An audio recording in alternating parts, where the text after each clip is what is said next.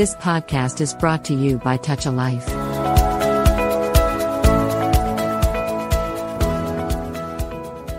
Hello అండి, ఎలా ఉన్నారు? నేను మీ ఆర్జీ పుష్ప. ఇది హస్బెండ్ స్పెషల్, భార్యలకు మాత్రమే షో. మీరు వింటున్నది టచ్ ఎ లైఫ్ ఫౌండేషన్ వారి టాల్ రేడియో. అకాల వర్షాల మధ్య తడుస్తూ, అనుకోని వేడిలో ఎండుతూ, ఎముకలు కురికే చలి కోసం వెయిట్ చేస్తున్నారా? నేను అంతే. సీజన్స్, అవే కాలాలు, ప్రతి సంవత్సరం మారుతాయి అని తెలిసి మనం ముందుగానే అన్ని సీజన్స్కి ప్రిపేర్డ్గా ఉంటాం. ఎండకి ఏసీ వాడతాం, వానకి గొడుగు పడతాం, చలికి రగ్గు కప్పుకుంటాం. ఇవి మనల్ని కాపాడతాయని మన ఆలోచన కదా. మరి అలాగే కొత్తగా పెళ్ళైన దంపతులు కూడా ఒక రకమైన ప్రిపరేషన్లోనే ఉంటారు. వారి జీవితం ఇలా సాగాలి, అలా సాగాలి, దానికి తగ్గ జాగ్రత్తలు ఇలా తీసుకోవాలి అని అనుకుంటారు వాళ్ళు. కానీ ఈ పేరెంట్స్ ఉన్నారు చూశారు, వారితోటేనండి వచ్చింది చిక్కు. వీరు అతివృష్టి లాంటి వారట.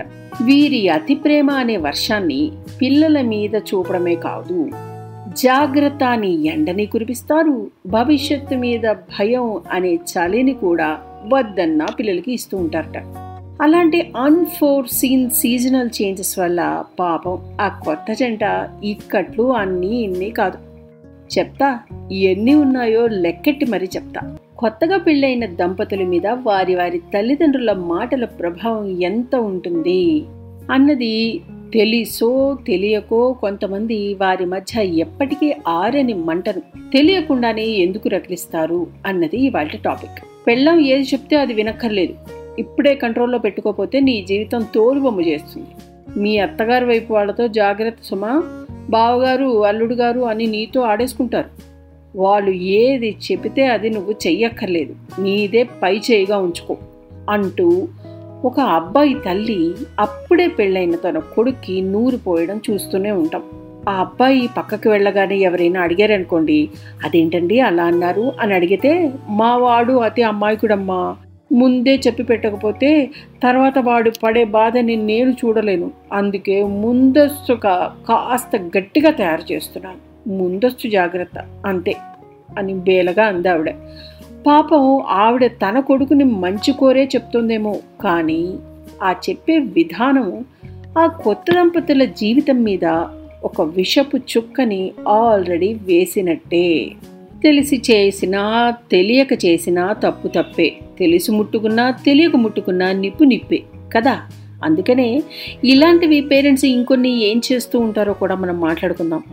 మొగుడిని చెంగును కట్టుకునే రోజులు పోయాయి అనుకుంటున్నావేమో, చాలా తప్పు. ఇప్పుడే అతన్ని నీ వైపు తిప్పుకోకపోతే ఎప్పటికీ మీ అత్తగారి కొంగు వెనకాల ముద్దుల కొడుకుగానే ఉంటాడు, అంతే తప్ప నీకు హస్బెండ్ కాలేడు, కానివ్వరు కూడా. మీ అత్తగారి పద్ధతిలో పాటించక్కర్లేదమ్మా, మన పద్ధతులు కూడా ఏం తక్కువ కాదు.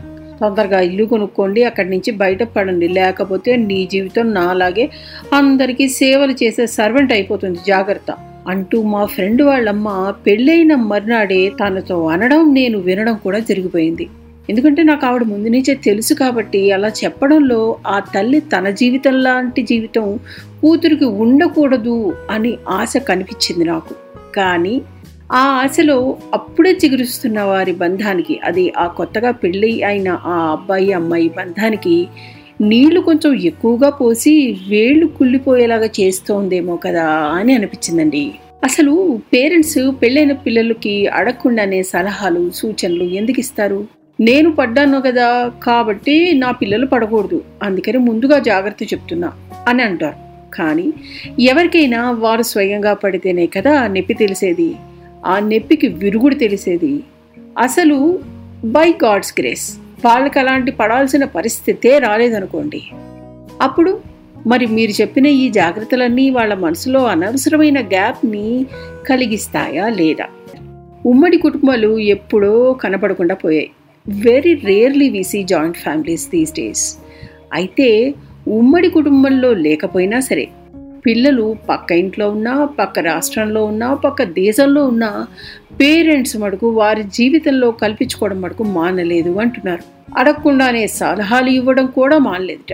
ఇంట్లో ఉన్న ఫ్రిడ్జ్ దగ్గర నుంచి బయట ఉన్న కారు దాకా, ఒంటి మీద ఉన్న డ్రెస్ దగ్గర నుంచి వాళ్ళు ఉండే అడ్రస్ దాకా ప్రతి దాని మీద వారి అభిప్రాయం చెప్పాల్సిన అవసరం, చెప్పే అధికారం రెండు వారికి ఉన్నాయి అని అనుకుంటారట పేరెంట్స్. ఇక్కడ ఇంకో విషయం ఉండోయి, అమ్మాయి పేరెంట్స్ అబ్బాయి పేరెంట్స్ అన్న తేడా లేదు, ఇద్దరూ పోటీ పడి మరీ సలహాలు ఇస్తారు. సలహాలు ఇవ్వడం వరకు తప్పు లేదు అసలు, అంటే ఇస్తారనుకోండి, పెద్దవారు సలహాలు ఇస్తారు, కానీ అవి పాటించకపోతేనే వస్తుంది గొడవంతా.